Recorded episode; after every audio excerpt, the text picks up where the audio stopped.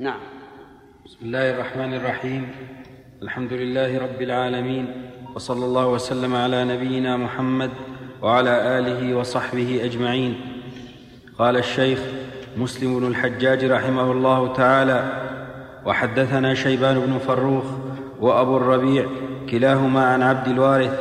قال شيبان حدثنا عبد الوارث عن أبي التياح عن أنس بن مالك قال كان رسول الله صلى الله عليه وسلم أحسن الناس خلقا فربما تحضر الصلاة وهو في بيتنا فيأمر بالبساط الذي تحته فيكنس ثم ينضح ثم ثم يؤم رسول الله صلى الله عليه وسلم ونقوم خلفه فيصلي بنا وكان بساطهم من جريد النخل.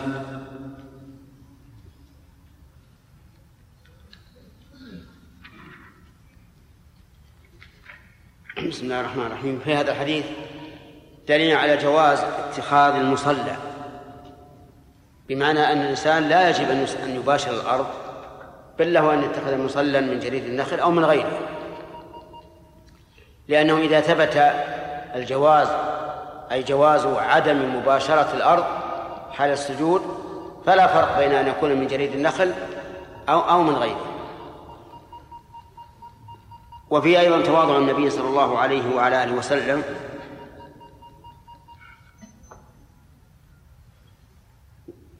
حيث كان يكنس له الفراش فيصلي عليه. نعم. يا شيخ. نعم. إيش معنى فربما تحضر الصلاة؟ أي صلاة يا شيخ؟ صلاة الفريضة. يعني ما يصلي بالناس ويصلي في الناس غيره ويحتمل إن المراد تحضر الصلاة. يعني معناها انها أنه يريد أن يصلي فعبر عن حضور عن إرادته بحضور الصلاة. عندك شيء؟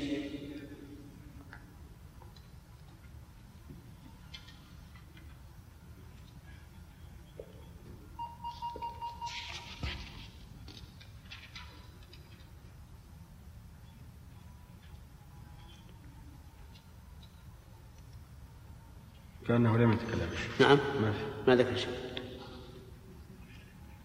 هذا يحتمل معنى حضور الصلاة يعني دخول وقتها. يعني دخول وقتها و... وهذا يمكن أن يقع. و... وربما يكون المراد أنه تحضر الصلاة يعني صلاة النافلة أي فعبر عن إرادتها بالحضور. نعم.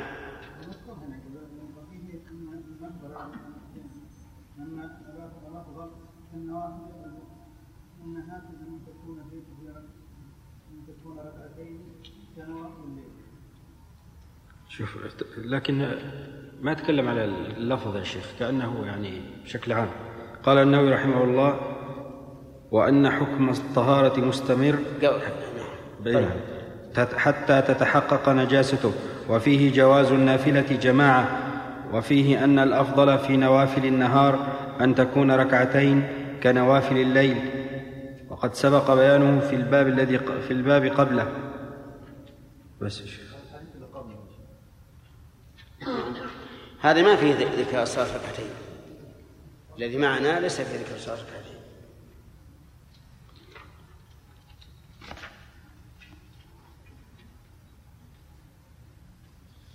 على كل حال المسألة يحمل هذا المتشابه على المحكم الإمام الشيخ ممكن تكون صلاة الضحى. تحضر صلاة الضحى. المهم إذا كان صلاة الضحى فمعناه أنه أراد عبر عن الإرادة بالحضور نعم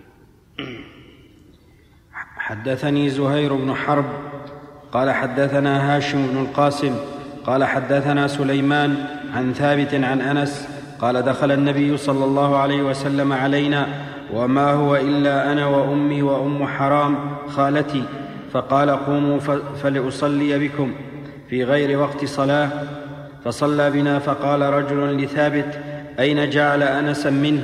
قال جعله عن يمينه. ثم دعا لنا أهل البيت بكل خير من خير الدنيا والآخرة. فقالت أمي يا رسول الله خويدمك ادعو الله له. قال فدعا لي بكل خير وكان في آخر ما دعا في آخر ما دعا لي به. أن قال اللهم أكثر ماله وولده وبارك له فيه. فقبل الله دعوته فقالوا إنه كان من جملة كثرة ماله أن له بستانا يحمل في السنة مرتين. وأنه دفن لصلبه قبل مقدم الحجاج البصرة أكثر من مائتي ولد أو مائه ولد. وهذا ببركة دعاء النبي صلى الله عليه وعلى آله وسلم له. وفي بعض في روايات أخرى أن الرسول دعا له بطول العمر فطال عمره. حتى بلغ فوق المئة. وهذه القصة غير القصة السابقة في حديث مليكة. نعم. وحدثنا عبيد الله بن معاذ قال حدثنا أبي قال حدثنا شعبة عن عبد الله بن المختار أنه سمع موسى بن أنس يحدث عن أنس بن مالك أن رسول الله صلى الله عليه وسلم صلى به وبأمه أو خالته قال فأقامني عن يمينه وأقام المرأة خلفنا. وحدثنا محمد بن المثنى قال حدثنا محمد بن جعفر حاء وحدثنيه زهير بن حرب قال حدثنا عبد الرحمن يعني ابن مهدي قال حدثنا شعبة بهذا الإسناد. طيب. خير إن شاء الله. حدثنا يحيى بن يحيى التميمي قال أخبرنا خالد بن عبد الله حاء وحدثنا أبو بكر بن أبي شيبة قال حدثنا عباد بن العوام كلاهما عن الشيباني عن عبد الله بن شداد قال حدثتني ميمونة زوج النبي صلى الله عليه وسلم قالت كان رسول الله صلى الله عليه وسلم يصلي وأنا حذاءه وربما أصابني ثوبه إذا سجد وكان يصلي على خمرة. هذا أيضا مما يدل على أنه تجوز الصلاة وبين الأرض وبين الإنسان حائل. وقد ذكر العلماء رحمهم الله أن ما يحول بين المرء وبين موضع سجوده ينقسم إلى ثلاثة أقسام. القسم الأول أن يكون من أعضاء السجود. والقسم الثاني أن يكون من لباس المصلي. والقسم الثالث أن يكون من شيء من شيء منفصل. فإن كان من أعضاء السجود فإنه لا يصح سجوده. مثل أن يضع يديه ثم يضع جبهته عليهما. فإن هذا لا يصح. سجوده لقول النبي صلى الله عليه وعلى آله وسلم أمرت أن أسجد على سبعة أعظم وهذا لم يسجد على سبعة الثاني أن يكون من من ملابس المصلي. فهذا إن كان لحاجة فلا بأس. وإلا فهو مكروه. لقول أنس بن مالك رضي الله عنه كنا نصلي مع النبي صلى الله عليه وعلى آله وسلم في شدة الحر فإذا لم يستطع أحدنا أن يمكن جبهته من الأرض بسط ثوبه فسجد عليه. فقوله فإذا لم يستطع فيه دليل على أنه مع الاستطاعة لا لا يبسط الثوب. القسم الثالث أن يكون من شيء منفصل. يعني أن يحول بينه وبين موضع سجوده من الأرض شيء منفصل كالخمرة والحصير وما أشبهه فهذا جائز. إلا أن الفقهاء رحمهم الله يقولون لا يخص جبهته بشيء يسجد عليه ولو منديلا لئلا يكون مشابها للرافضة. الذين يسجدون على شيء معين يسمونه التربة ويزعمون أنهم أخذوه من كربلاء. نعم. في وقت السؤال الآن؟ طيب نعم. نعم. يعني يعني هذا الرسول يصلي وهي حذاء. موازنة له. لا لا ما هي الصلاة. ليست تصلي؟ لا ما, ما ليست في صلاة. نعم. سليم. نبهت على اصابع الاقدام اليدين على نعم. بعض الناس كثير يا شيخ بعض الناس يهتم رجليه وراء خلف وهذا ما سمعت احد ينبه عليه يعني يعني يجعل ظهور الأصابع إلى الأرض؟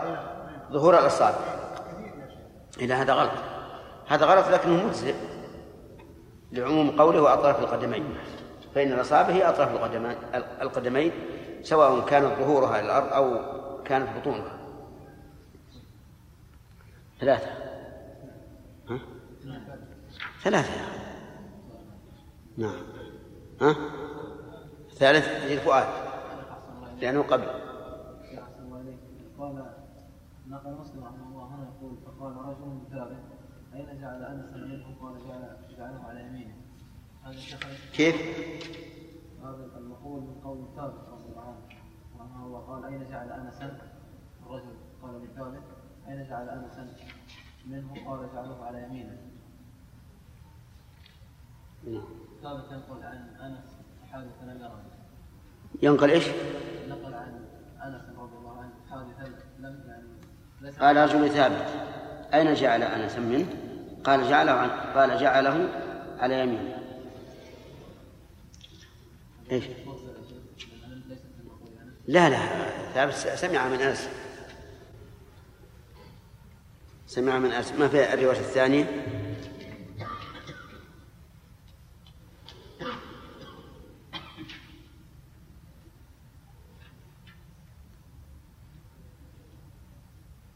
هذه متصلة. وحدثنا أبو بكر بن أبي شيبة وأبو كريب قال حدثنا أبو معاوية حاء وحدثني سويد بن سعيد قال حدثنا علي بن مسهر جميعا عن الأعمش حاء وحدثنا إسحاق بن إبراهيم واللفظ له قال أخبرنا عيسى بن يونس قال حدثنا الأعمش عن أبي سفيان عن جابر قال حدثنا أبو سعيد الخدري أنه دخل على رسول الله صلى الله عليه وسلم فوجده يصلي على حصير يسجد عليه. حدثنا أبو بكر بن أبي شيبة. عندنا عنوان. باب فضل الصلاة المكتوبة في جماعة. حدثنا أبو بكر بن أبي شيبة وأبو كريب جميعا عن أبي معاوية. قال أبو كريب حدثنا أبو معاوية عن الأعمش عن أبي صالح عن أبي هريرة قال قال رسول الله صلى الله عليه وسلم صلاة الرجل في جماعة تزيد على صلاته في بيته وصلاته في سوقه بضعا وعشرين درجة. وذلك أن أحدهم إذا توضأ فأحسن الوضوء ثم أتى المسجد لا ينهزه إلا الصلاة لا يريد إلا الصلاة فلم يخط خطوة إلا رفع له بها درجة وحط عنه بها خطيئة حتى يدخل المسجد. فإذا دخل, فإذا دخل المسجد كان في الصلاة ما كانت الصلاة تحبس هي تحبسه. والملائكة يصلون على أحدكم ما دام في مجلسه الذي صلى فيه. يقولون اللهم ارحمه اللهم اغفر له اللهم تب عليه. ما لم يؤذ فيه ما لم يحدث فيه. هذا فضل صلاة الجماعة في حديث أبي هريرة أنها تفضل بضعا وعشرين درجة. والبضع ما بين الثلاثة إلى العشر. لكن قد صرح في أحاديث أخرى أنها سبع وعشرين في بعضها أنها خمس وعشرين. وبينا أن الجمع بينهما هو أن زيادة السبع والعشرين يؤخذ بها لأنها زيادة فضل من الله سبحانه وتعالى. وإن كان بعض العلماء تكلف وقال إن السبع والعشرين باعتبار أنه عد صلاة المنفرد وصلاة الجماعة فهما صلاتان. والزيادة تكون خمسا وعشرين. لكن الذي يظهر بدون تكلف أن النبي صلى الله عليه وسلم اطلع على أنها زيد الأجر إلى سبع وعشرين أو يقال إن صلاة الجماعة تختلف في فضلها بكثرة العدد أو بعد أو بعد الممشى أو ما أشبه ذلك حتى يكون بعضها خمسا وعشرين وبعضها سبعا وعشرين. أما الحديث الذي الذي معنا ففيه فوائد. أولا صحة صلاة المنفرد عن الجماعة وإن لم يكن له عذر. ووجه الدلالة من الحديث أنه لو لو كانت فاسدة باطلة لم يكن فيها أجر ولم وما صح التفضيل. فإن قال قائل ألستم تقولون بوجوب صلاة الجماعة؟ فالجواب بلى. يقول إذن يلزمكم أن تبطلوا الصلاة بترك الجماعة لأنه لأن المصلي وحده ترك واجب من واجبات الصلاة. وأنتم تقولون لو ترك قول سبحان ربي العظيم وسبحان ربي الأعلى لبطلت صلاته. فهذا أيضا تبطل. نجيب عن ذلك فنقول إن هذا إن الجماعة واجبة للصلاة. وليست واجبة واجبة من في نفس الصلاة بل هي واجبة لها. كما نقول إن الصلاة تصح بدون إقامة لأن الإقامة واجبة لها وليست واجبة فيها. وهذا هو القول قول الجمهور. وذهب بعض العلماء إلى أن صلاة المنفرد إذا لم يكن عذر باطلة. واستدل بحديث ابن عباس من سمع النداء فلم يجب فلا صلاة له إلا من عذر. وحمل حديث أبي هريرة هذا على المعذور لكن هذا الحمل لا يصح لأن المعذور إذا كان من عادته أن يصلي الجماعة كتب له أجر الجماعة كما جاء في الحديث عن النبي صلى الله عليه وعلى آله وسلم أن من مرض أو سافر كتب له ما كان يعمل صحيحا مقيما وفي هذا الحديث أيضا من الفوائد أنه ينبغي للإنسان أن يتوضأ في بيته قبل أن يخرج إلى الصلاة وأن يحسن الوضوء لقوله وذلك أن أحدهم إذا توضأ فأحسن الوضوء ثم أتى المسجد إلى آخره. فهل نقول من لم يتوضأ إلا في حمام المسجد يفوته هذا الأجر؟ فالجواب أما من جهة أجر الخطى فلا شك أنه يفوته لأنه خطأ إلى المسجد بغير وضوء. وأما أجر الجماعة من حيث من حيث فنرجو أن لا يكون أن لا يفوته وأن يحصل له الأجر. ومن فوائد هذا الحديث ف... نعم فضل الإخلاص. لقوله لا ينه... لا, ينه... لا ينهزه أو لا ينهزه إلا الصلاة. أي أنه ما خرج من بيته إلا لأجل الصلاة. ما خرج لبيع ولا شراء ولا من أجل أن يصادف صديقه في المسجد أو ما أشبه ذلك. ما خرج إلا للصلاة. ومن فوائد هذا الحديث أيضا أن كل خطوة يخطوها فإنه يحط يرفع له بها درجة ويحط عنه بها خطيئة. فله فائدتان. يعني يكتسب فائدتين. رفع الدرجة وحط الخطيئة. ومن فوائده أن هذا الأجر ينتهي عند دخول المسجد لقوله حتى يدخل المسجد. وعلى هذا فالخطى من باب المسجد إلى إلى الصف لا يحسب له في ذلك أنه يرفع له بها درجة ويحط عنه بها خطيئة. لأن النبي صلى الله عليه وسلم جعل الحد دخول المسجد. ومن فوائد هذا الحديث فضل انتظار الصلاة. وأن الإنسان إذا انتظر الصلاة فهو في صلاة. لكن في ألفاظ أخرى أنه يصلي أولا ما شاء الله أن يصلي ثم يجلس ينتظر الصلاة. فهو لا يزال في صلاة من انتظر الصلاة. فإن قال قائل هل هو في في الصلاة حقيقة أو في الصلاة حكما؟ نعم الثاني قطعا. ولهذا يجوز أن يتحدث ويجوز أن يشرب يجوز أن يأكل ولو كان منتظرا للصلاة. ومن فوائد هذا الحديث أن الملائكة قد سخرهم الله تعالى لبني آدم. لا الذين في الأرض ولا الذين في السماء. سخرهم الله للمؤمنين. كما قال تعالى الذين يحملون العرش ومن حوله يسبحون بحمد ربهم ويستغفرون للذين آمنوا.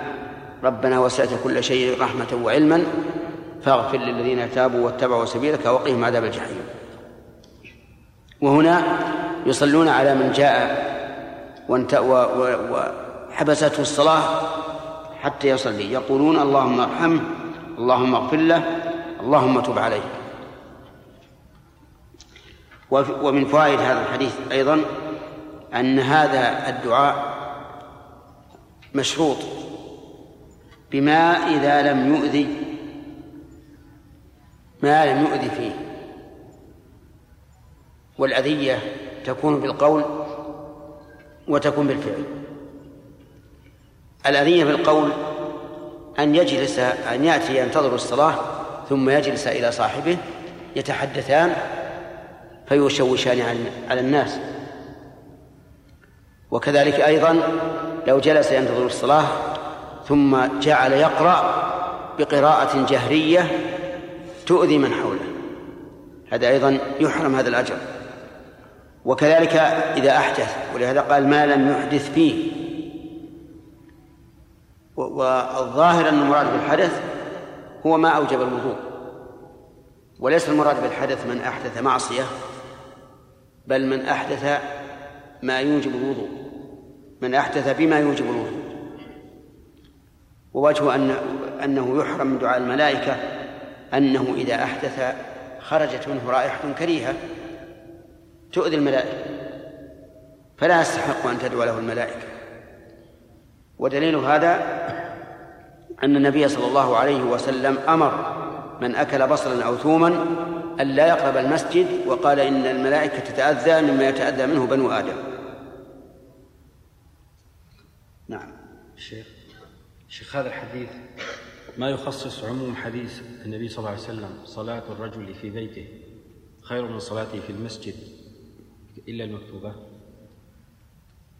كون يبكر إلى الصلاة فيصلي النافلة ثم نعم. ينتظر الصلاة. نعم. هذا قد يقول قائل إن إنه يدل على أن الإنسان يأتي مثلا مبكر ويصلي النافلة. لكن هنا ترجحت النافلة في المسجد لأنه كان في انتظار صلاة مكتوبة. وهو لا يزال في صلاة ما انتظر الصلاة. لكن النوافل النوافل المطلقة في البيت أفضل. شيخ أعني هذه فقط. نعم. التي قبل الفريضة. إيه هذه نعم. إذا تقدم المسجد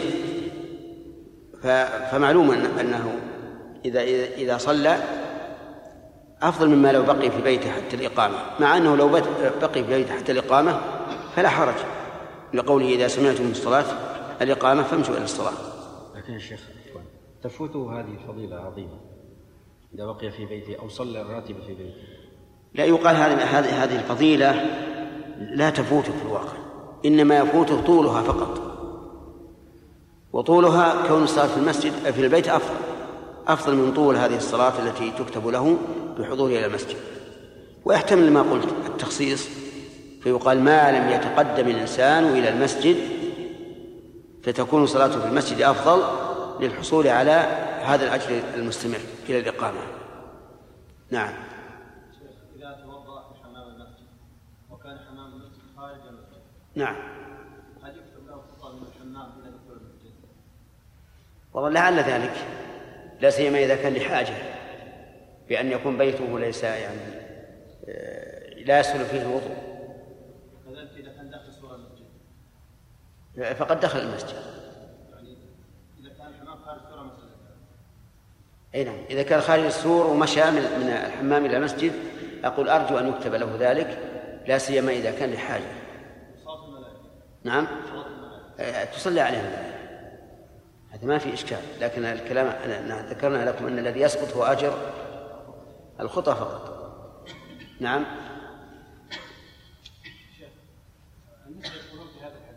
إيش؟ لا لا لا يدخلن في هذا الحديث. أخرجها قول الرسول بيوتهن خير لهن.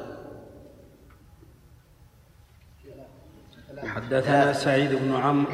ثلاثة.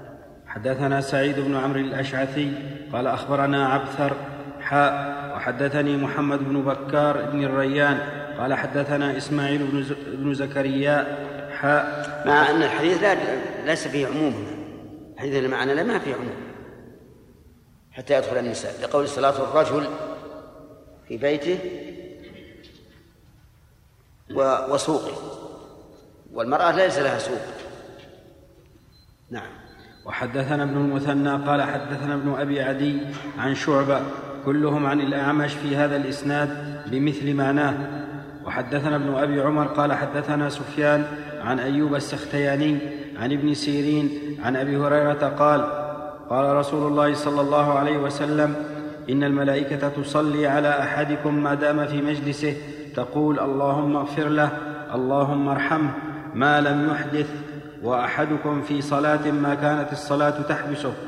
وحدثني محمد بن حاتم قال حدثنا بهز قال حدثنا حماد بن سلمة عن ثابت عن أبي رافع عن أبي هريرة أن رسول الله صلى الله عليه وسلم قال لا يزال العبد في صلاة ما كان في مصلاه ينتظر الصلاة وتقول الملائكة اللهم اغفر له اللهم ارحمه حتى ينصرف أو يحدث.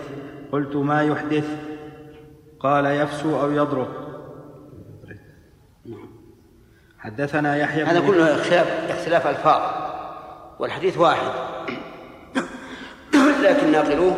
تختلف ألفاظهم. لأن القول الراجح من أقوال أهل العلم أن الحديث يجوز نقله بالمعنى.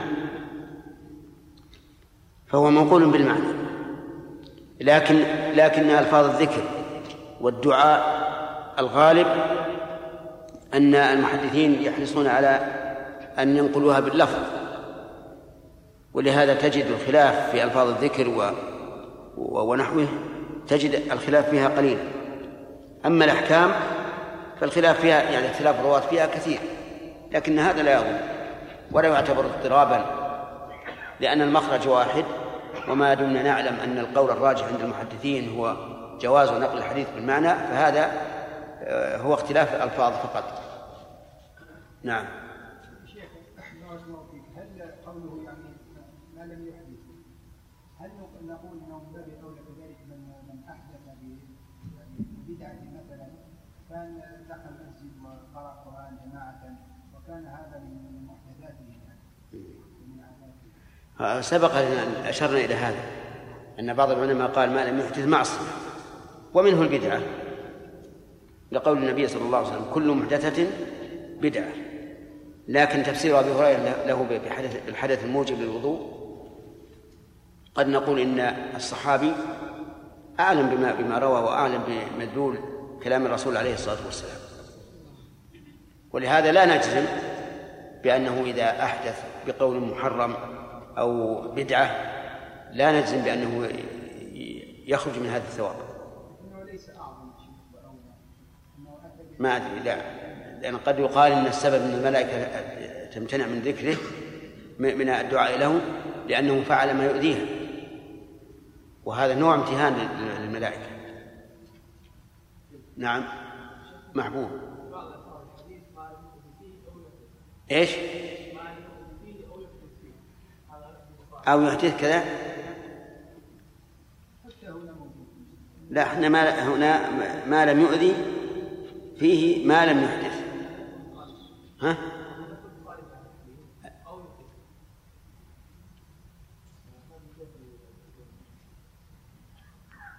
على كل حال الأذية غير مسألة الحدث سبق أن الأذية تكون بالقول وتكون بالفعل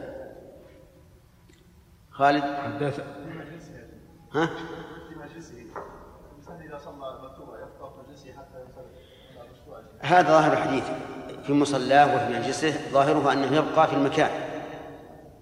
لكن الظاهر أنه إذا قام من المكان ل- لفائدة ومصلحة كاستماع حديث أو آه، علم فإنه لا يفوته شك. لأنه هنا انتقل عن مكان لمصلحة ليس عبثا. ومعلوم أن أن الذي يبقى في مكانه في الصف يكون له من الوقار والإحترام. ما لم ما لا يكون للرجل الذي يقفز من ناحية إلى ناحية. لكن إذا دعت الحاجة إلى القيام من من المجلس إما لأنه أتاه النعاس فأراد أن يمشي أو أنه يحضر مجلس ذكر أو دعاء أو نعم مجلس ذكر أو علم فلا بأس. حدثنا يحيى بن يحيى قال قرأت على مالك عن أبي الزناد عن وفي الأعرج حديث أبي هريرة دليل على جواز يت- يتكلم الإنسان بما يستحيا منه لبيان الحق. لقوله يفسو أو يضرب.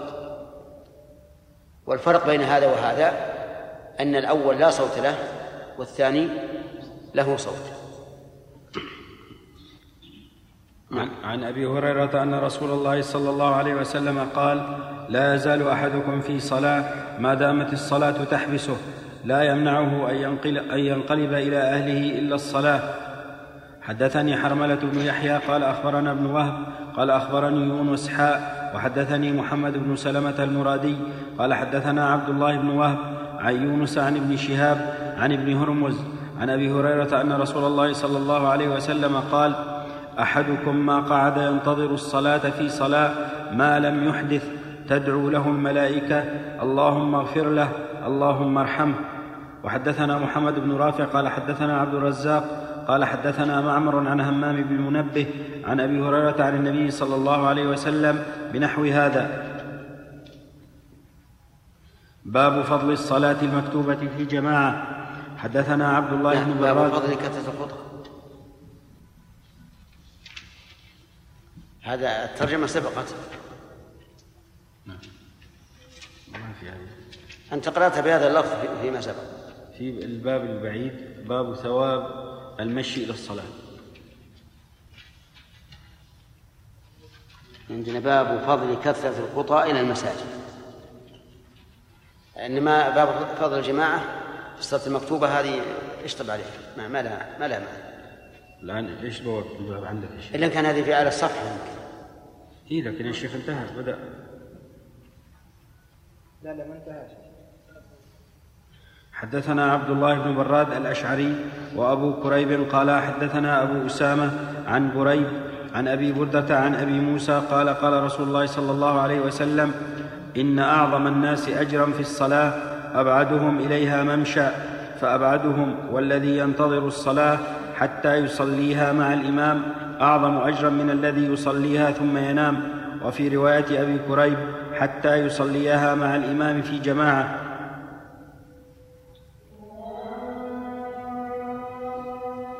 أحسنت بارك الله فيك.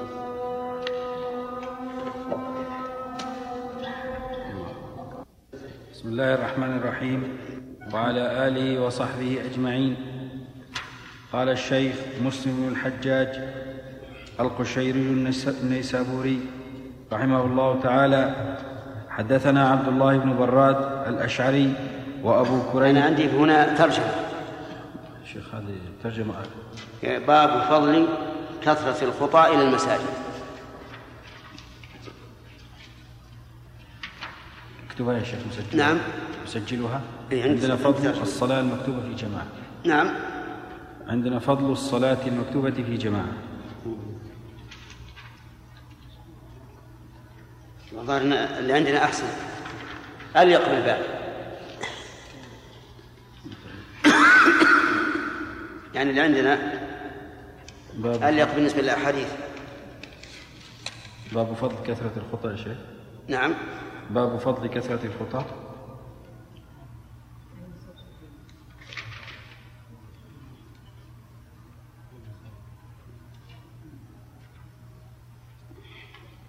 نعم.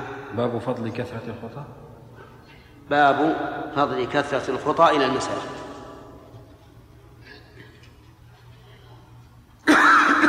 قال النووي رحمه الله تعالى باب فضل كثرة الخطى, الخطى إلى المساجد.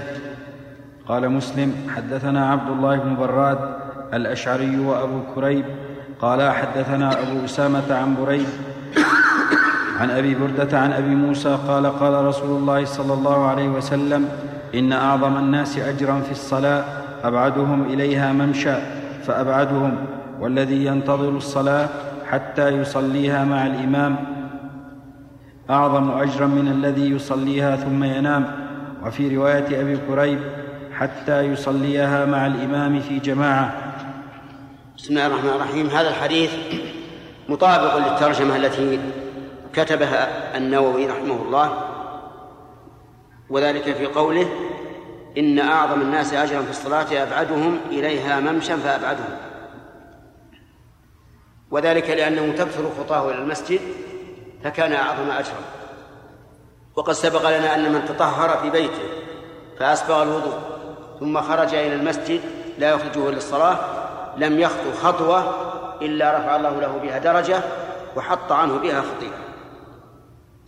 ولكن إذا قال قائل هل معنى ذلك أو هل لازم ذلك أن يؤمر الإنسان بأن يتخذ بيتا بعيدا عن المسجد؟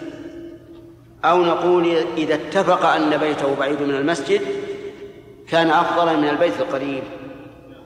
الجواب الثاني لا شك. ولهذا لم يختر النبي صلى الله عليه وعلى وسلم أن يكون بيته بعيدا من المسجد ولم يقل للناس أبعدوا عن المسجد. وإنما قال لمن أراد أن يتحول من بيته ليقرب من المسجد قال لهم دياركم تكتب آثاركم. وفرق بين الابتداء وبين الاستدامة. وقوله آه، والذي ينتظر الصلاة حتى يصليها مع الإمام أعظم أجرا من الذي يصليها ثم ينام. ظاهر هذا الحديث بهذا اللفظ اللين أن صلاة الجماعة ليست بواجبة. لأنه قال إن الذي يتأخر ويصليها مع الإمام أفضل من الذي يصليها ثم ينام. ومثل هذا التعبير لا شك أنه يعطي للسامع أول ما يسمعه أن صلاة الجماعة ليست بواجبة. فعلى أي شيء يحمل يقال هذا من من الأحاديث المتشابهة. إذا كان ظاهره أن الصلاة صلاة الجماعة ليست واجبة. وهناك أحاديث صحيحة صريحة واضحة في وجوب صلاة الجماعة. والواجب الذي هو طريق الراسخين في العلم أن يحمل المتشابه على المحكم الذي ليس فيه تشابه حتى يكون الجميع محكما. فإن قال قائل أفلا يصح أن يحمل على من من كان فيه نوم كثير؟ فنام فصلى ثم نام. قلنا أيضا لا لا يصح الحمل على هذا لأن الذي فيه نوم كثير معذور عن الصلاة مع الجماعة. إذا كان يخشى أنه لو تأخر فصلى مع الجماعة لم يدري ما يقول فإنه يعذر. وإذا كان معذورا ومن عادته أن يصلي مع الجماعة كتب الله له ما كان يعمله من قبل. نعم. شيخ الشيخ بعض الناس يعتاد أن يصلي في مسجد معين لأسباب معينة مثلا الإمام يخشع أو إمام كبير أو فيه أسباب مذكورة. إذا تعدى المساجد التي عند بيته الإمام أئمة هذه المساجد قد يجدون في أنفسهم شيئا عليه. نعم. وإذا كان إذا كان السبب ظاهر فلن يجدوا في أنفسهم شيئا. إذا كان السبب خفيا حينئذ يجدون في أنفسهم شيئا. ووجه ذلك أنه إذا كان السبب ظاهرا اقتنع الناس بذلك. مثلا لو تجاوز الإنسان مساجد متعددة ليصلي في المسجد الحرام. هنا لا يجد الناس شيء في صدورهم لو أنه تعدى عدة مساجد ليصلي في مسجد فيه درس يحضر وينتفع به أيضا لا يجد في أنفسهم شيئا. لو تعداه إلى مسجد إمامه آه، عالم أو إمامه آه، قارئ حسن القراءة لم يجدوا في أنفسهم شيئا. أما إذا كان مقاربا لهم فربما يكون في نفسه. يقول ليش تعدى؟ وش الفرق بيني وبين هذا؟ نعم يا أبي. الإنسان بين المسجدين القريب أكثر الجماعة والبعيد أقل الجماعة. آه. نعم. لا الأفضل أن أن يذهب إلى الأكثر جماعة. لقول النبي صلى الله عليه وعلى آله وسلم صلاة الرجل مع الرجل أزكى من صلاته وحده وصلاته مع الرجلين أزكى من صلاته مع الرجل وما كان أكثر فهو أحب إلى الله. فالأفضل ما كان أكثر جماعة. أراد الحوضات والخطى البعيدة فهل يكون أفضل هو الآن خرج خرج لأي شيء؟ ليراجع أو ليصلي؟ لا اترك لكن خله جنب. خرج ليصلي أو ليراجع. طيب ما كان متعلقا بالصلاة ما كان فضله متعلقا بالصلاة فهو مقدم. والمراجعة نقول إذا صليت فخذ كتابك وامشي إلى المسجد ذاك وإلى ما وراءه أيضا. وتراجع. نعم يا عبد الوهاب. تتخذ بيوت بعيدة جدا عن المساجد. نعم. يعني في أماكن نائية تبعد كيلومترات فمثل من اعتزل يعني. فما حكم اتخاذ هذه البيوت؟ إيش؟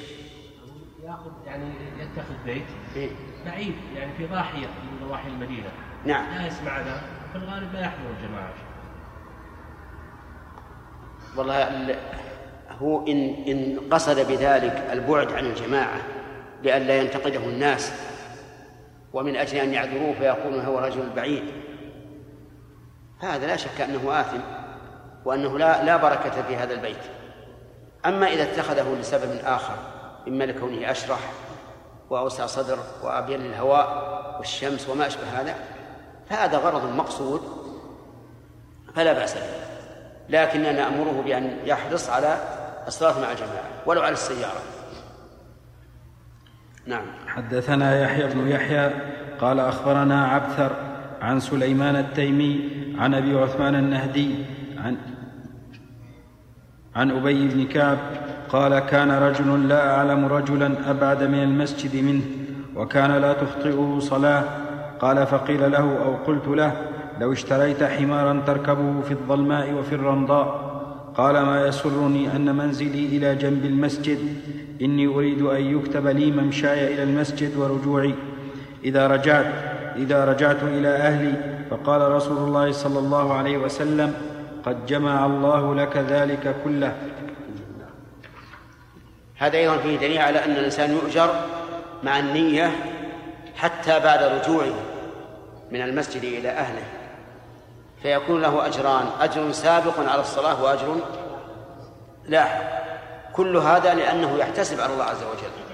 ولا شك أن الله تعالى أكرم أكرم الأكرمين. إذا احتسب عبده عليه أجرا وكان له سبب شرعي فإن الله تعالى يحققه له. ولهذا قال قال لك ذلك كله بسبب الاحتساب. وهذه المسألة عن الاحتساب تفوت كثيرا من الناس. ولكن احتسب على على الله عز وجل. احتسب بمعنى أشعر نفسك أنك تريد ثواب الله بما بفعل ما أمرك به أو ترك ما نهاك عنه حتى يعطيك الله ما احتسبت. نعم. آدم. إيش؟ لا الأفضل أن يمشي على قدمه. الأفضل أن يمشي على قدمه. خالد. قوله لو شايف تركبه في الظلماء ورده ذلك ما يدل على انه لا. اجر ركوب الدابه لا لا يدل على أنه لا. لأنه هو اختار أن أن يمشي على قدميه وهو أفضل لا شك. لكن كونه لا أجر لا. نعم. نعم.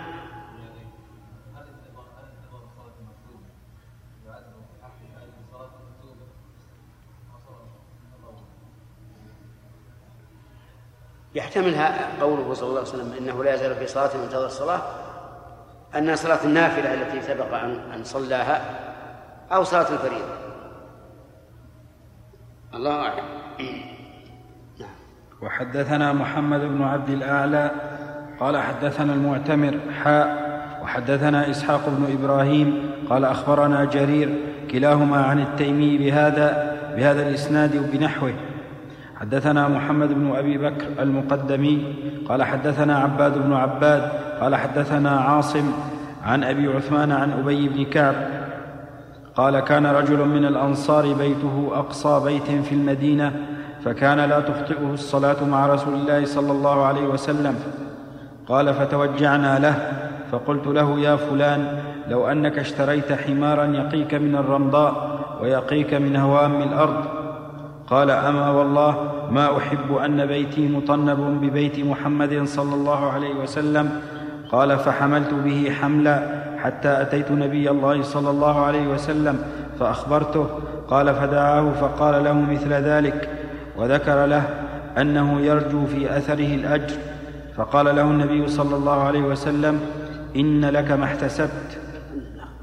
وحدثنا سعيد بن عمرو الأشعثي ومحمد بن أبي عمر كلاهما عن ابن عيينة.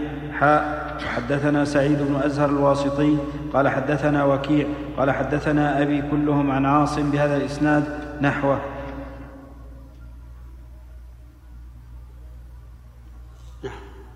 وهذا بمعنى ما قلنا اولا أن الإنسان اذا احتسب الأجر فان الله تعالى يثيبه عليه لأنه أكرم الأكرمين. ونحن نرى أن الإنسان لو احتسب على إنسان آدمي من البشر وكان هذا البشر كريما فإنه يعطيه ما ما, ما احتسب عليه. نعم. وحدثنا حجاج بن الشاعر قال حدثنا روح بن عبادة قال حدثنا زكريا بن إسحاق قال حدثنا أبو الزبير قال سمعت جابر بن عبد الله قال كانت ديارنا نائية عن المسجد فأردنا أن نبيع بيوتنا فنقترب من المسجد. فنهانا رسول الله صلى الله عليه وسلم فقال إن لكم بكل خطوة درجة. حدثنا محمد بن المثنى قال حدثنا عبد الصمد ابن عبد الوارث قال سمعت أبي يحدث قال حدثني الجريري عن أبي نضرة عن جابر بن عبد الله قال خلت البقاع حول المسجد فأراد بنو سلم أن ينتقلوا إلى قرب المسجد فبلغ ذلك رسول الله صلى الله عليه وسلم فقال لهم إنه بلغني أنكم تريدون أن تنتقلوا قرب المسجد. قالوا نعم يا رسول الله. قد أردنا ذلك فقال يا بني سلمة دياركم تكتب آثاركم. دياركم تكتب آثاركم. حدثنا دياركم تكتب هذه مجزومة على أنها جواب لفعل محذوف التقدير. إلزموا دياركم. وكررها النبي صلى الله عليه وسلم من باب التوكيد. وهذا التوكيد يسمى توكيدا إيش؟ لفظيا. لأن التوكيد المعنوي يكون بألفاظ معلومة وأما التوكيد اللفظي فهو تكرار الجملة أو الكلمة. قال ابن مالك وما من التوكيد؟ إيش؟ لفظي يجي مكررا كقولك ادرج ادرجي نعم. حجاج. قوله يا شيخ إن لكم في كل خطوة درجة. نعم. هذا فيه دليل على ان على أنه حتى الإنسان ولو لم يتوضأ تكتب له درجات؟ يحمل على ما سبق. أو يقال هذا أقل أجرا مما سبق لأن ما سبق يقول يرفع له بها درجة ويحط عنه بها خطيئة. فإن فإما أن يحمل على ذاك ويتم الأجر برفع الدرجة وتكفير الخطيئة. أو يقال هذا لمن لم يتوضأ ولا يكون له إلا نصف الأجر. نعم. الرفع الأصبع بعد الوضوء؟ إيش؟ بعض الناس يرفعون أصابعهم بعد الوضوء. رفع بعد الوضوء نعم نعم؟ ليس له دليل. حدثنا عاصم بن النضر التيمي قال حدثنا معتمر قال سمعت كهمسا يحدث عن أبي نضرة عن جابر بن عبد الله قال أراد بنو سلمة أن يتحولوا إلى قرب المسجد. قال والبقاع خالية. فبلغ ذلك النبي صلى الله عليه وسلم فقال يا بني سلمة دياركم تكتب آثاركم. فقالوا ما كان يسرنا أنا كنا تحولنا. حدثنا إسحاق بن منصور قال أخبرنا زكريا بن عدي قال أخبرنا عبيد الله يعني بن عمرو عن زيد بن أبي انيسه عن عدي بن ثابت عن أبي حازم الأشجعي عن أبي هريرة قال قال رسول الله صلى الله عليه وسلم من تطهر في بيته ثم مشى إلى بيت من بيوت الله ليقضي فريضة من فرائض الله من فرائض الله من فرائض الله. كيف؟ من مشى إلى بيت من بيوت الله ليقضي فريضة من فرائض من فرائض الله. كيف؟ من حرف جر شيخ؟ من حرف جر. من فرائض الله. كانت خطوتاه إحداهما تحط خطيئة والأخرى ترفع درجة. وحدثنا قتيبة بن سعيد قال حدثنا ليث حاء وقال قتيبة حدثنا بكر يعني ابن مضر كلاهما عن ابن الهاد عن محمد بن إبراهيم عن أبي سلمة بن عبد الرحمن عن أبي هريرة أن رسول الله صلى الله عليه وسلم قال وفي حديث بكر أنه سمع رسول الله صلى الله عليه وسلم يقول أرأيتم لو أن نهرا بباب أحدكم يغتسل منه كل يوم خمس مرات هل يبقى من درنه شيء؟ قالوا لا يبقى من درنه شيء. قال فذلك مثل الصلوات الخمس يمحو الله بهن الخطايا. وحدثنا أبو بكر ابن أبي شيبة وأبو كريب قال حدثنا أبو معاوية عن الأعمش عن أبي سفيان عن جابر وهو ابن عبد الله. قال قال رسول الله صلى الله عليه وسلم مثل الصلوات الخمس كمثل نهر جار غمر على باب أحدكم يغتسل منه كل يوم خمس مرات. قال قال الحسن وما يبقى ذلك وما يبقي ذلك من الدرن. يعني أي شيء يبقيه وقول نهر غمر أي كثير الماء. وكثير الماء لا شك أنه أشد تنظيفا من قليل. وهذه من نعمة الله عز وجل أن هذه الصلوات الخمس يمحو الله بهن الخطايا. كما يمحو الماء الذي يغتسل فيه الإنسان خمس مرات درنه ووسخه.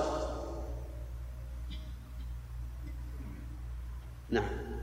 حدثنا أبو بكر بن أبي شيبة.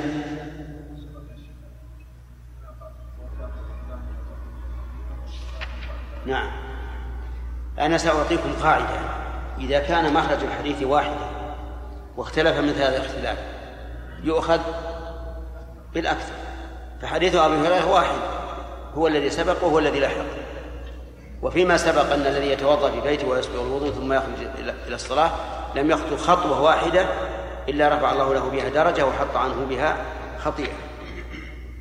فيؤخذ بالأكثر لأن هذا اختلاف رواة. ما دام مخرج الحديث واحدا ولا يمكن فيه تعدد قضية فيكون هذا اختلاف رواة يكون هذا اختلاف رواة ويؤخذ بإيش؟ بالأكثر. نعم. حدثنا نعم. كل خطوة يرفع الله له بها درجة ويحط عنه بها خطيئة. كله كل خطوة. قلنا لكم مما سبق الظاهر إن خطوة السيارة هو دوران العجل يعني الكفر. نعم. شيخ الأجر المترتب في حديث أبي هريرة وهو ذلك مثل الصلوات الخمس. هل يشترط فيه يتذكر الانسان هذا الفضل؟ لأن أكثر الناس الآن لا يتذكرون هذا الفضل. ظاهر الحديث ان ان أنه لا يشترط. لكنه إذا احتسب الإنسان الأجر فهو لا شك أحسن وأفضل. حتى يزداد قوة في الطاعة ورغبة فيها. حدثنا أبو بكر بن أبي شيبة وزهير بن حرب قال حدثنا يزيد بن هارون قال أخبرنا محمد, محمد بن مطرف عن زيد بن أسلم عن عطاء بن يسار عن أبي هريرة عن النبي صلى الله عليه وسلم أنه قال من غدا إلى المسجد أو راح أعد الله له في الجنة نزلا كلما غدا أو راح هذا أيضا من فضل, من فضل الجماعة أن من غدا إلى المسجد أي ذهب إليه صباحا. وذلك متى؟ في صلاة الصبح أو راح أي مساء. وذلك في صلاة الظهر والعصر والمغرب والعشاء. أعد الله له نزلا في الجنة نزل الضيافة. أنت معنا يا سليمان؟ معنا؟ أو جاك النور؟ نعم. آه النزل هو الضيافة وهذا فضل عظيم. يعني كل يوم تغدو إلى المسجد خمس مرات وتروح تغدو وتروح خمس مرات. يعد لك في الجنة خمس ضيافات والحمد لله. نعمة كبيرة. نعم. نعم. باب إيش؟ نعم. إيش؟ هذا سؤال ساقط سأل عنه أحد الطلبة قبل قليل. وأجبنا عنه أين أنت؟ هذا السؤال نفس السؤال. أظن خالد بن سأل خالد حامد. هذا هو اللي سأله بالضبط. رواه بلفظ. نعم يا عبد الوهاب السلام عليكم يا شيخ. التوضؤ يا شيخ بعد كل حدث لصلاة أو لغير صلاة. هذا يسمى تجديدا. نعم. التوضؤ بعد كل حدث ولا ولا على وضوء على وضوء؟ دائم يعني رجل يحب أن يقوم هذا طيب. هذا هذا ما- فعله بلال رضي الله عنه. أنه كان يحب أن يتوضأ كلما أحدث ويصلي ركعتين. حتى ولو ما صلى يا شيخ. حتى اي نعم ولو وإن لم يصلي كونه على طهارة أفضل. نعم كيف؟ إيش؟ اللي إيش؟ إيش؟ المؤثر المرتب نعم نعم إيش؟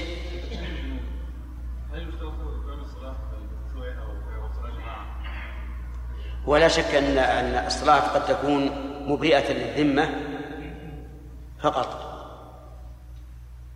أو يترتب عليه هذا الفضل. فالظاهر والله أعلم أن هذا الفضل يفوت كثير منه أو كله كلما فات حضور القلب في الصلاة والخشوع وتأديته على وجه الأكمل. وإن كان ظاهر الاحاديث الاطلاق لكن لا شك أنه أن الإنسان على خطر إذا لم تكن صلاته على وجه المطلوب. نعم. باب فضل الجلوس في في مصلاه بعد الصبح. حدثنا أحمد بن عبد الله بن يونس قال حدثنا زهير قال حدثنا سماك حاء وحدثنا يحيى بن يحيى واللفظ له قال أخبرنا أبو خيثمة عن سماك بن حرب قال قلت لجابر بن سمرة أكنت تجالس رسول الله صلى الله عليه وسلم؟ قال نعم كثيرا كان لا يقوم من مصلاه الذي يصلي فيه الصبح أو الغداة حتى تطلع الشمس فإذا طلعت الشمس قام وكانوا يتحدثون فيأخذون في أمر الجاهلية فيضحكون ويتبسم. هذا فيه فوائد. منها فضيلة جابر رضي الله عنه حيث كان يجالس النبي صلى الله عليه وعلى آله وسلم كثيرا. ومجالسة ومجالسة النبي صلى الله عليه وسلم كلها خير ومجالسة أهل الخير خير. ومنها أيضا أنه كان صلى الله عليه وسلم إذا صلى الصبح بقي في مصلاه حتى تطلع الشمس. ومن فوائده أيضا أنه يجوز أن يتحدث الناس في المسجد بأمور بأمور الدنيا ولو كانت من أمور الجاهلية لأن لكن بشرطين. الشرط الأول أن لا يكون في ذلك محذور شرعي والشرط الثاني أن لا يؤذي أحدا. فإن كان في ذلك محذور شرعي مثل أن أن يتضمن الكلام كذبا أو بيعا أو شراء أو إجارة أو ما أشبه ذلك فهو ممنوع. أو كان يؤذي فهو أيضا ممنوع إذا كان يؤذي الناس. لأن النبي صلى الله عليه وسلم نهى عن ذلك. نهى حتى عن الجهر بالصلاة بالقراءة إذا كان يتأدى به الآخرون. ومن فوائد هذا الحديث أيضا حسن خلق النبي عليه الصلاة والسلام. أنه يسمع أصحابه يضحكون في المسجد ولا ينهاهم. بل إن بل كان يتبسم كالمقرر له لهم. وهذا التبسم يحتمل أنه يتبسم على ما تحدثوا به من أخبار أو أنه يتبسم على فعلهم وأيا كان فهو دليل على جواز الضحك في المسجد. إذا إذا وجد موجبه يعني إذا وجد سبب للضحك. أما كون الإنسان كلما حدث بحديث قام يضحك فهذا ربما يعد سفها وخللا في العقل. لكن إذا وجد السبب للضحك وضحك الإنسان فإن هذا يدل على انشراح صدره وسلامته وانطلاقه. ولا ينبغي للإنسان أن يكون مغلق مغلقا لا يضحك حتى مع وجود ما يضحك هذا إغلاق. ولهذا لما حدث النبي صلى الله عليه وسلم أن الله تعالى يضحك قال الرجل أعرابي أو يضحك ربنا يا رسول الله؟ قال نعم. قال لن نعدم من رب يضحك خيرا. أعرابي بفطرته لأن هناك فرق لأن هناك فرقا بين الرجل العبوس الذي لا, لا يضحك ولا مع وجود السبب وبين رجل يضحك مع وجود السبب أو يتبسم لأن هذا أيضا يسر أصحابه إذا رأوه يضحك معهم ولا ينغلق عليهم. وفي هذا الحديث أن الرسول صلى الله عليه وسلم لم يكن يصلي بل كان يقوم. ولم يذكر الصلاة. وقد ورد في غير الصحيحين أن من جلس في مصلاه بعد صلاة الصبح ثم صلى ركعتين كان كمن أدى عمرة أو حجة. وهذا الحديث يحتاج إلى تحرير بصحته لأنه يخالف ظاهر رواية مسلم أن الرسول عليه الصلاة والسلام كان يقوم ولا يصلي. فلننظر في سنده. من يحرره؟ فؤاد أسامة اثنان. نعم. نعم. خلينا نجيب الثاني. الثاني بمعنى. وحدثنا أبو بكر بن أبي شيبة قال حدثنا وكيع عن سفيان قال أبو بكر وحدثنا محمد بن يوسف عن زكريا كلاهما عن سماك عن جابر بن سمرة أن النبي صلى الله عليه وسلم كان إذا صلى الفجر جلس في مصلاه حتى تطلع الشمس حسنا. حسنا يعني ترتفع ويزول اصفرارها. وهذا في حدود ربع ساعة أو ما بين ربع ساعة وعشر دقائق.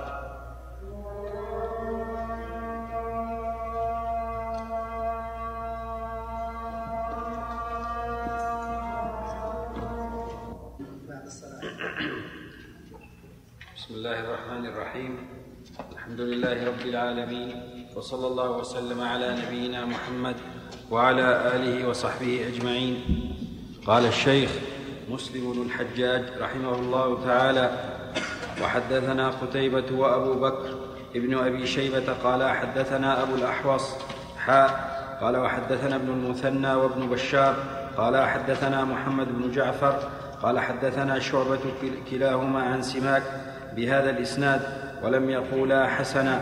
وحدثنا هارون بن معروف وإسحاق بن موسى الأنصاري. طيب بسم الله الرحمن الرحيم. في مثل هذا إذا قال لم يقولا حسنا هل نقول إن هذه الزيادة الشاذة؟ أم ماذا؟ الجواب لا. لأن من شرط الشذوذ أن تكون منافية. فإن كان فإن لم يكن منافاة فلا شذوذ صحيح أنه شذ بها من حيث اللغة شاذة لأنه انفرد بها. لكن من حيث الحكم بصحة الحديث لا يضر هذا الشذوذ. قد يقال إنه يضر فيما إذا كان الحديث من باب الأذكار لأن الغالب أن الأذكار يحفظها الناس ويعتنون بها. فإذا انفرد أحد بزيادة فإنها لا تقبل لأن هذا من باب الأذكار. أقول قد يقال وقد يقال إنه إنه ما دام ثقة ولم تكن هذه الزيادة منافية لمن هو أرجح منه فإنها تكون مقبولة حتى وإن شد بها. نعم. تحرير نعم. حديث جابر تحريره كيف؟ تحرير حديث جابر السابق. أي جابر؟ حديث جابر اللي هو قوله من صلى الصبح في جماعة فهو بإذن الله إيه طيب عند من؟ إيه فؤاد جاب لي أمس ها؟ إيش؟ طيب وحدثنا هارون بن معروف وإسحاق بن موسى الأنصاري قال حدثنا أنس بن عياض قال حدثني ابن أبي ذباب في رواية هارون وفي حديث الأنصاري قال حدثني الحارث عن عبد الرحمن بن مهران مولى أبي هريرة عن أبي هريرة أن رسول الله صلى الله عليه وسلم قال أحب البلاد إلى الله مساجدها وابغض وأبغض البلاد إلى الله أسواقها. في هذا الحديث دليل على فضيلة المساجد وأنها أحب البقاع إلى الله عز وجل. وأحب البلاد يعني أحب الأمكنة. لأن المسجد ليس ليس بلدا لكن المراد بالبلاد هنا الأمكنة. ولهذا جاء في بعض الروايات أحب البقاع. وفي هذا الحديث من الفوائد أولا إثبات المحبة لله عز وجل وأنها تتعلق بالأماكن كما تتعلق بالأعمال. فأحب الأعمال إلى الله الصلاة على وقتها وتتعلق بالأماكن كما في هذا الحديث. وفيه أيضا على أن محبة الله تتفاوت فبعض الأشياء أحب إليه من بعض. وما هذه المحبة؟ قال أهل التحريف والتعطيل المحبة التي أضافها الله إلى نفسه هي الإثابة فمعنى يحب أي يثيب. إن الله يحب المتقين إن الله يحب المحسنين إن فسوف يأتي الله بقوم يحبهم ويحبونه. لماذا؟ قالوا لأن المحبة هي الميل. ميل الإنسان إلى ما ينفعه. أو أو ميل المحب إلى ما ينفعه ويلائمه. والله عز وجل مستغنى عن كل شيء. ولكن نقول لهم إن هذا تحريف. ولا يصح في مثل أحب البلاد إلى الله مساجدها. لأن المساجد لا تثاب. فهل تقولون إن محبة الله للمساجد هي بمعنى الإثابة؟ هذا غير صحيح. ثم نقول إن المحبة التي ذكرتم هي محبة المخلوق. أما محبة الخالق فقد قال الله تعالى ليس كمثله شيء وهو السميع البصير. ثم نقول لهم أنتم تثبتون الإرادة. وهذا نخاطب به من؟ الأشاعرة لا المعتزلة. المعتزلة لا, لا يثبتون الإرادة. نقول لا أنتم تثبتون الإرادة. والإرادة ميل المريد إلى ما يلائمه وينفعه أو يندفع به ضرره. فلا فرق بين الإرادة والمحبة. فإن أثبتتم الإرادة فأثبتوا المحبة وإن أنكرتم المحبة فأنكروا الإرادة وإلا فأنتم متناقضون. وهكذا دائما القول الباطل تجده متناقضا. لأنه مبني على باطل. والباطل لا يمكن أن يتفق قال الله تعالى ولو كان من عند غير الله لوجدوا فيه اختلافا كثيرا. وفيه أيضا إثبات البغض لله وأنه يبغض. لقوله وأبغض البلاد الله أسواق. فهو تعالى يبغض ويكره ويسخط ويغضب. وكل هذه صفات يجب إثباتها على ظاهرها واعتقاد أنها في حقيقة بالنسبة إلى الله لكنها لا تشبه إيش؟ صفات المخلوقين وبذلك يحصل لنا السمع والطاعة والإيمان والتصديق ونسلم المحبوب فإن قال قائل لماذا كانت المساجد حب البلاد إلى الله؟ فالجواب أنها أماكن العبادة. كما قال النبي عليه الصلاة والسلام إنما بنيت المساجد للصلاة والذكر وقراءة القرآن أو كما قال. فهي ولذلك أضافها الله إلى نفسه فقال ومن أظلم ممن منع إيش؟ مساجد الله. أن يذكر فيها اسمه.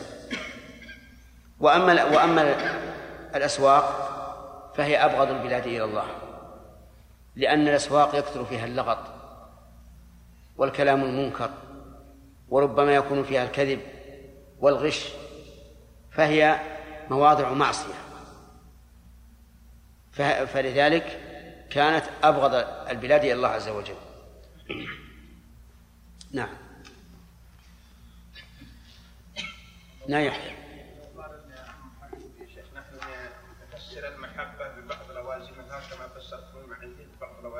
نعم. نقول له نحن لم نفسر المعية ببعض لوازمها. إلا درءا لما يعتقده الحلولية الجهمية الذين قالوا إن الله معنا حقيقة في أماكننا. ففسرها بعض السلف بالعلم وقال إن إن المراد علم. علمه معكم لا كما تقول الجهمية. هكذا عبر بعضهم بعض السلف. فهم درءا لهذا القول الباطل وخوفا من أن تتعلق به قلوب العامة فسروها بالعلم والسمع والبصر وما إلى ذلك. ولكن الصحيح أنها معية حقيقية لكنه معنى حقا وهو فوق سماواته ولا منافاة لأن الله تعالى ليس كمثله شيء. ولأن المعية مع العلو ثابتة في حق المخلوق فالعرب يقولون في القمر ما زلنا ما زلنا نسير والقمر معنا أو ما زلنا ما زلنا نسير والقطب معنا أو ما أشبه ذلك. نعم. قال قائل أنتم كيف تقولون أن الله تعالى ينزل إلى السماء الدنيا وهو على عرشه؟ نعم. هل ينزل بذاته كله إلى إلى إلى إلى تحت سماوات الأرض؟ كلمة بكل هذه أحذفها. يكفي أن تقول هل ينزل بنفسه. نعم. هل يعني تحت السماوات وهو أم أنه بذاته ولا يبقى خاليا من العرش؟ نقول يجب علينا أن نفهم ما فهم السلف الصحابة حدثهم الرسول عليه الصلاة والسلام بهذا الحديث. وهم يؤمنون بأن الله استوى على العرش ولا شك عندهم في هذا. فهل قالوا يا رسول الله كيف يكون؟ ما قالوا هذا. وهل قالوا إذا نزل يخلو منه العرش أو لا يخلو؟ ما ما ما قالوا هكذا. فليسعنا ما, وسعهم ومن لا يسعه ما وسع ما وسع أصحاب النبي صلى الله عليه وسلم فلا وسع الله عليه. لا بد أن أن يكون في قلبه حرج. لكن إذا قال سمعنا وأطعنا وآمنا ونقول ينزل سبحانه وتعالى والنزول مضاف إلى نفسه ولا يمكن أن يحرف أنه ينزل أمره أو تنزل رحمته أو ينزل ملك من ملائكته أو ما أشبه ذلك. تعريف واضح. أما كيف ينزل فالله أعلم. واضح؟ ولهذا القول الراجح عندي أن لا أن لا تسأل هل يخلو منه العرش أو لا. وإن كان شيخ الإسلام رحمه الله يقول إنه ينزل ولا يخلو منه العرش. لأن الله على كل شيء قدير ولا يقاس بخلقه. لكن نحن نقول لا, لا نتكلم بكلمة يخلو منه العرش أو لا. ندعها جانبا. نعم خالد؟ فلم يخطو خطوة إلى المسجد إلا رفع الله فيها فيه بها درجة وحط عنه بها خطيئة. وفي الحديث الآخر يقول كانت كانت له خطوة خطوة خطوة كانت في الصلاة خطوتان إحداهما تحط خطيئة وترفع درجة في الحديث الأول نفس الخطوة. ترفع درجة وتحط وفي الحديث الآخر خطوة ترفع درجة وخطوة تحط نعم. وش الإشكال؟ الجمع. ما في جمع ذكرنا لكم بارك الله فيكم قاعدة في هذه المسألة. نعم؟ نأخذ بإيش؟ بالزيادة ذكرناها لكم في فضل صلاة الجماعة 25 أو 27 وقلنا نأخذ بالزيادة. نعم. وعلى هذا السؤال نفسه؟ أي نعم الحمد لله. لكن يمكن خالد بعض الأحيان يسرح أو أو ينعس أهل البحرين؟ نعم بدأت الدراسة الحمد لله. لو تقدمتم قليلا. لأن كم التوقيت بالعربي؟ حفظك الله يا شيخ. التوقيت بالعربي إلا أربع ساعة إلا أربع يبدأ الدرس. يعني واحد إلا ربع. إيه وإن شئت فقل. بعد الأذان هنا في القصيم بساعة إلا نعم جزاك الله خير. حدثنا قتيبة بن سعيد قال حدثنا أبو عوانة. عن عندي عندي ترجمة. قال النووي باب من أحق بالإمامة. حدثنا قتيبة بن سعيد قال حدثنا أبو عوانة عن قتادة عن أبي نضرة عن أبي سعيد الخدري قال قال رسول الله صلى الله عليه وسلم إذا كانوا ثلاثة فليؤمهم أحدهم وأحقهم بالإمامة أقرأهم. نعم. بسم الله. هذا الحديث فيه بيان من الأحق بالإمامة؟ قال أقرأهم. ولم يقل أكبرهم ولا أعلم- أعلمهم بالسنة لأن الأحاديث يكمل بعضها بعضا. وقوله إذا كنتم ثلاثة إذا كانوا ثلاثة فليؤمهم أحدهم. لا, لا ليس له مفهوم عدد يعني ليس المعنى إذا كانوا اثنين فلا جماعة. لثبوت الجماعة باثنين في أحاديث كثيرة. فلا مفهوم لهذا العدد. وقد يقال إنه يؤمهم أن يكونوا أمامه لأنهم إذا كانوا ثلاثة كان الإمام متقدما. لكن هذا بعيد من اللفظ بدليل قوله وأحقهم بالإمامة أقرأهم. نعم. وحدثنا محمد بن بشار قال حدثنا يحيى بن سعيد قال حدثنا شعبة حاء وحدثنا أبو بكر بن أبي شيبة قال حدثنا أبو خالد الأحمر عن سعيد بن أبي عروبة حاء وحدثني أبو غسان المسمعي قال حدثنا معاذ وهو ابن هشام قال حدثني أبي كلهم عن قتادة بهذا الإسناد مثله. وحدثنا محمد بن المثنى قال حدثنا سالم بن نوح حاء وحدثنا حسن بن عيسى قال حدثنا ابن المبارك جميعا عن الجريري عن أبي نضرة عن أبي سعيد عن النبي صلى الله عليه وسلم بمثله. وحدثنا أبو بكر بن أبي شيبة وأبو سعيد الأشج كلاهما عن أبي خالد قال أبو بكر حدثنا أبو خالد الأحمر عن الأعمش عن إسماعيل بن رجاء عن أوس بن ضمعج عن أبي مسعود الأنصاري قال قال رسول الله صلى الله عليه وسلم يؤم القوم اقرأهم لكتاب الله فإن كانوا في القراءة سواء فأعلمهم بالسنة فإن كانوا في السنة سواء فأقدمهم هجرة فإن كانوا في الهجرة سواء فأقدمهم سلما ولا يؤمن الرجل الرجل في سلطانه ولا يقعد في بيته على تكرمته إلا بإذنه. قال الأشج في روايته مكان سلما سنا. هذا ترتيب أوسع مما سبق. يقول النبي عليه الصلاة والسلام يا أم القوم أقرأهم لكتاب الله. وهذا في ابتداء الإمامة. أما من كان إمام مسجد راتب فهو أحق بالإمامة وإن كان في الجماعة من هو أقرأ لقول النبي صلى الله عليه وعلى آله وسلم لا يؤمن الرجل الرجل في سلطانه وإمام المسجد سلطان فيه. لكن في الابتداء يرتبون هذا الترتيب. أقرأهم لكتاب الله فما المراد بالأقرأ؟ هل هو الأكثر أو هو الأجود قراءة؟ اللفظ يعطي أن المراد الأجود قراءة. لكن إذا كانوا سواء في الجودة يقدم الأكثر. ثم هل المراد أقرأهم حفظا أو نظرا للمصحف؟ لأن قد يكون بعضهم عنده قدرة على قراءة مستقيمة ويكون أجود من الآخر لكنه لكن الثاني قد حفظ منه أكثر. الظاهر أن المراد أن الحافظ أكثر أولى لأن المعروف في عهد الرسول عليه الصلاة والسلام أن أكثر الصحابة كانوا يحفظون القرآن إيش؟ عن ظهر قلب. وقوله لكتاب الله أضافه النبي صلى الله عليه وسلم إلى الله لأن الله هو الذي أنزله. فإن كانوا في القراءة سواء فأعلمهم بالسنة. سنة من؟ سنة النبي صلى الله عليه وعلى آله وسلم. وأخص السنة في ذلك ما يتعلق بالصلاة.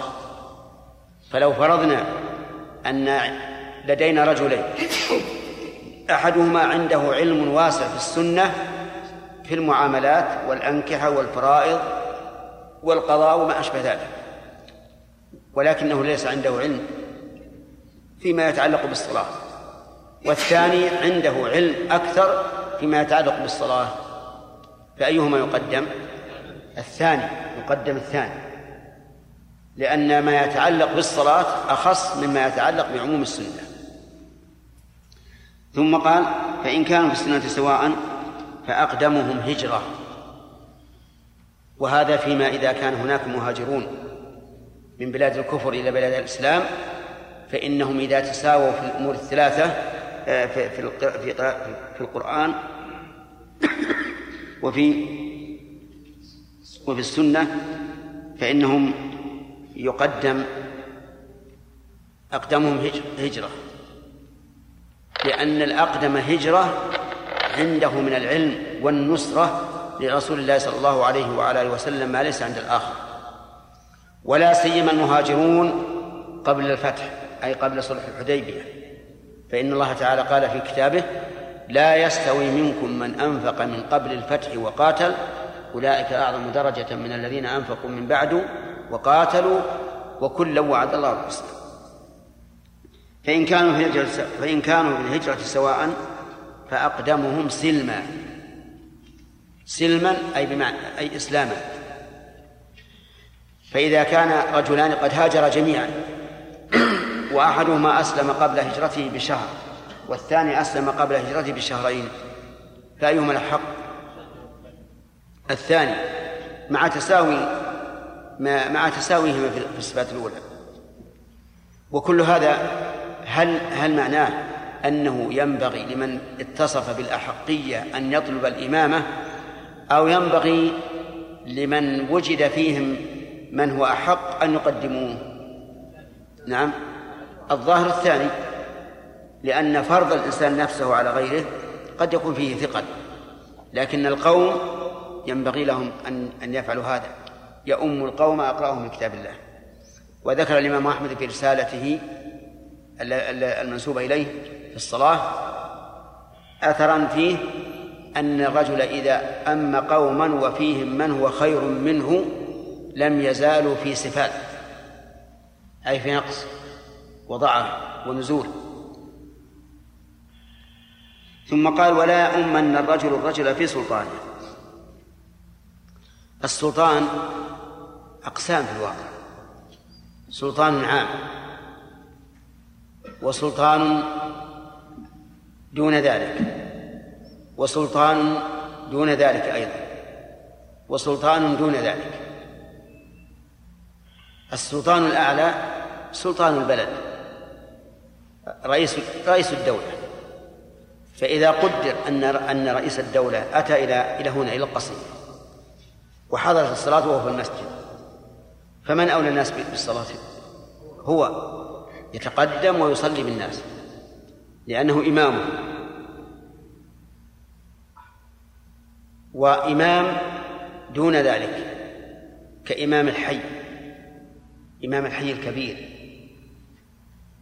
فإنه لا يأمه أحد في سلطانه. حتى لو حضر إلى مسجده عالم من أكبر العلماء فإمام المسجد حق منه.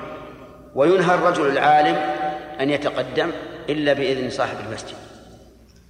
وسلطان أخص كسلطان الإنسان في بيته. فإذا كان هناك جماعة زاروا شخصا في بيته وحضرت الصلاة. وأرادوا أن يصلوا في في بيته في بيت هذا الرجل. فإن أحق الناس بالإمامة هو صاحب البيت حتى وإن كان في القوم من هو أقرأ منه لأنه هو هو ذو السلطان في مكانه. وقوله ولا يقعد في بيته على تكريمته إلا بإذنه هذا أيضا من باب الاستطراد والله أعلم. إن كان إن كان النبي صلى الله عليه وعلى آله وسلم قال ذلك في مجلس واحد فهذا من باب الاستطراد ومعنى الحديث لا يقعد في بيته على ضيافته التي قدمها له. تسمى تكرمة لأن المقصود بها إيش؟ إكرام الضيف. فلا يقعد على تكريمته في بيته إلا بإذنه إلا أن يأذن. أما مثلا إذا جاء إنسان قدم الغداء ومن حين ما قدمه قفز هذا الرجل الضيف وقام يأكل. فهذا منهي عنه. هذا منهي عنه. لأنه ليس له الحق أن يتقدم إلى الطعام المقدم له تكرمة إلا بعد أن يأذن صاحب الطعام. كيف يأذن؟ يقول تفضل. كما قال إبراهيم قربه إليهم إيش؟ قال ألا تأكلون؟ ولم يجعل مجرد التقريب إذنا.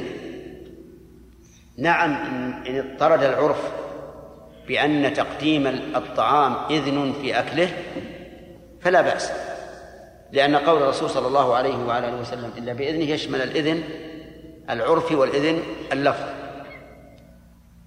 عرفتم؟ ولأن الإنسان لو قد لو قفز وليأكل التكرمة ربما يكون هناك أشياء يريد صاحب البيت أن يأتي بها ويحضرها ويكون في هذا خجل عليه.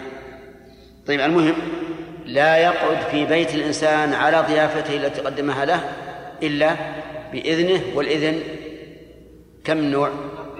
نوعان لفظي وعرفي. نعم. نعم.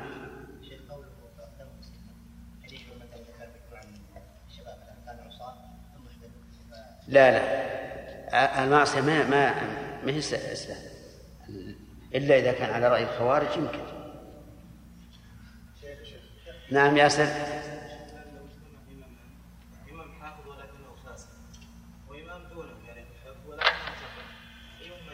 إذا اجتمع إمامان أحدهما أقرأ لكنه فاسد والثاني أقوم وأحسن استقامة. لكن قراءته دون الأول. فإن نظرنا إلى ظاهر الحديث قلنا يقدم الأقرأ. وإن نظرنا إلى حال الصحابة وأن الأقرأ في وقتهم هو الغالب أنه أتقى. لأن الصحابة رضي الله عنهم كانوا لا لا يتجاوزون عشر آيات حتى يتعلموها وما فيها من العلم والعمل. قلنا هنا يقدم من؟ يقدم الأقرب إيه، نعم. لا يقدم من دون ذلك في القراءة لكنه مستقيم. على أن بعض العلماء رحمهم الله يرون أن إمامة الفاسق لا تصح أصلا. ولكن هذا القول ضعيف لأن الصحابة رضي الله عنهم صلوا خلف الفسقة من الأمراء وغيرهم ولم ينكر ذلك أحد. نعم. الراجح أنه أن إمامة الفاسق صحيحة وأن الإنسان إذا كان فاسقا بحلق اللحية أو أو بالدخان أو ما أشبه ذلك فإنه تصح إمامته. كل من صحت صلاته صحت إمامته إن كان في نوعه أو أعلى منه. وإنما قيدنا هذا القيد لنخرج إمامة المرأة للرجل. لأنها لا تصح. نعم. ثلاثة؟ خلاص. والله أنا عندنا اثنين. نبي على اليقين. إذا خرج بعض الطلاب إلى رحلة برية إيش؟ إذا خرج بعض التلاميذ إلى رحلة إلى رحلة برية نعم. فإنه يجتهد كثير منهم؟ فيقدمون الصغير من باب أنه يتعود على الإمام. نعم. وهو ليس من تتوفر في هذه الصفات هذا خلاف السنة. وهذا اجتهاد في مقابلة النص فيضرب به وجه صاحبه. ما دام عندنا نص عن الرسول عليه الصلاة والسلام. والمسألة هي مسألة تجريب إذا كانوا يريدون يريدون أن يمرنوا هذا يجعلونه يقف أمامهم ويقرأ ويعرفون كيف قراءته. أما مسألة الركوع والسجود فلا تحتاج إلى تمرين. لا هذا غلط هذا اجتهاد في مقابلة النص فهو مرفوض. نعم. حدثنا أبو كريب قال حدثنا أبو معاوية حاء وحدثنا إسحاق قال أخبرنا جرير وأبو معاوية حاء وحدثنا الأشج قال حدثنا ابن فضيل حاء وحدثنا ابن أبي عمر قال حدثنا سفيان كلهم عن الأعمش بهذا الإسناد مثله. وحدثنا محمد بن المثنى وابن بشار قال ابن المثنى حدثنا محمد بن جعفر عن شعبة عن إسماعيل بن رجاء قال سمعت أوس بن ضمعج يقول سمعت أبا مسعود يقول قال لنا رسول الله صلى الله عليه وسلم يؤم القوم أقرأهم لكتاب الله وأقدمهم قراءة فإن كانت قراءتهم سواء فليؤمهم أقدمهم هجرة فإن كانوا في الهجرة سواء فليؤمهم أكبرهم سنا ولا تؤمن الرجل في أهله ولا في سلطانه ولا تجلس على تكريمته في بيته إلا أن يأذن لك أو بإذنه. وحتى لا شك أن السياق الأول أحسن أحسن في الترتيب وأعم وأشمل. لكن المحدثون يأتون بمثل هذا من باب الاعتضاد وزيادة الطرق. نعم. وحدثني زهير بن حرب قال حدثنا إسماعيل بن إبراهيم قال حدثنا أيوب عن أبي قلابة عن مالك بن الحوير الحويرث قال أتينا رسول الله صلى الله عليه وسلم ونحن شبيبة ونحن شببة متقاربون فأقمنا عنده عشرين ليلة وكان رسول الله صلى الله عليه وسلم رحيما رقيقا فظن أنا قد اشتقنا أهلنا فسألنا عمن تركنا من أهلنا فأخبرناه فقال ارجعوا إلى أهليكم فأقيموا فيهم وعلموهم ومروهم فإذا حضرت الصلاة فليؤذن لكم أحدكم ثم ليؤمكم أكبركم